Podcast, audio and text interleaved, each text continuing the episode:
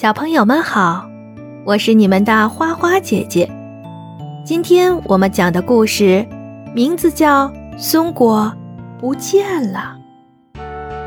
小兔正在散步，小松鼠急急忙忙向它走过来。小松鼠边走边喊：“小兔，小兔，不好了，不好了！我家的松果被偷了！”哦，你快带我去看看吧。小兔急切地说：“小松鼠在前面带路，小兔在后面跟着。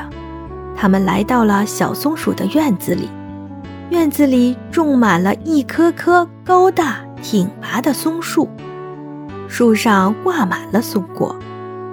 小兔奇怪地问：‘你的松果不是好好的吗？这些松果里的松子都没了。’”我辛辛苦苦种的松树，到头来，松子却被人偷了。说完，小松鼠伤心的哭了。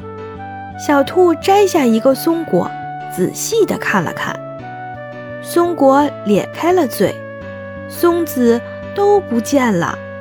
忽然，小兔发现地上长出了许多小树苗。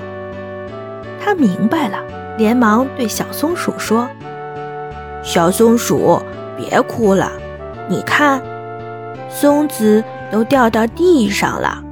不久的将来，这里就会长出更多的松树，以后够你吃的啦。”小松鼠一听，终于明白了，它也开心地笑起来了。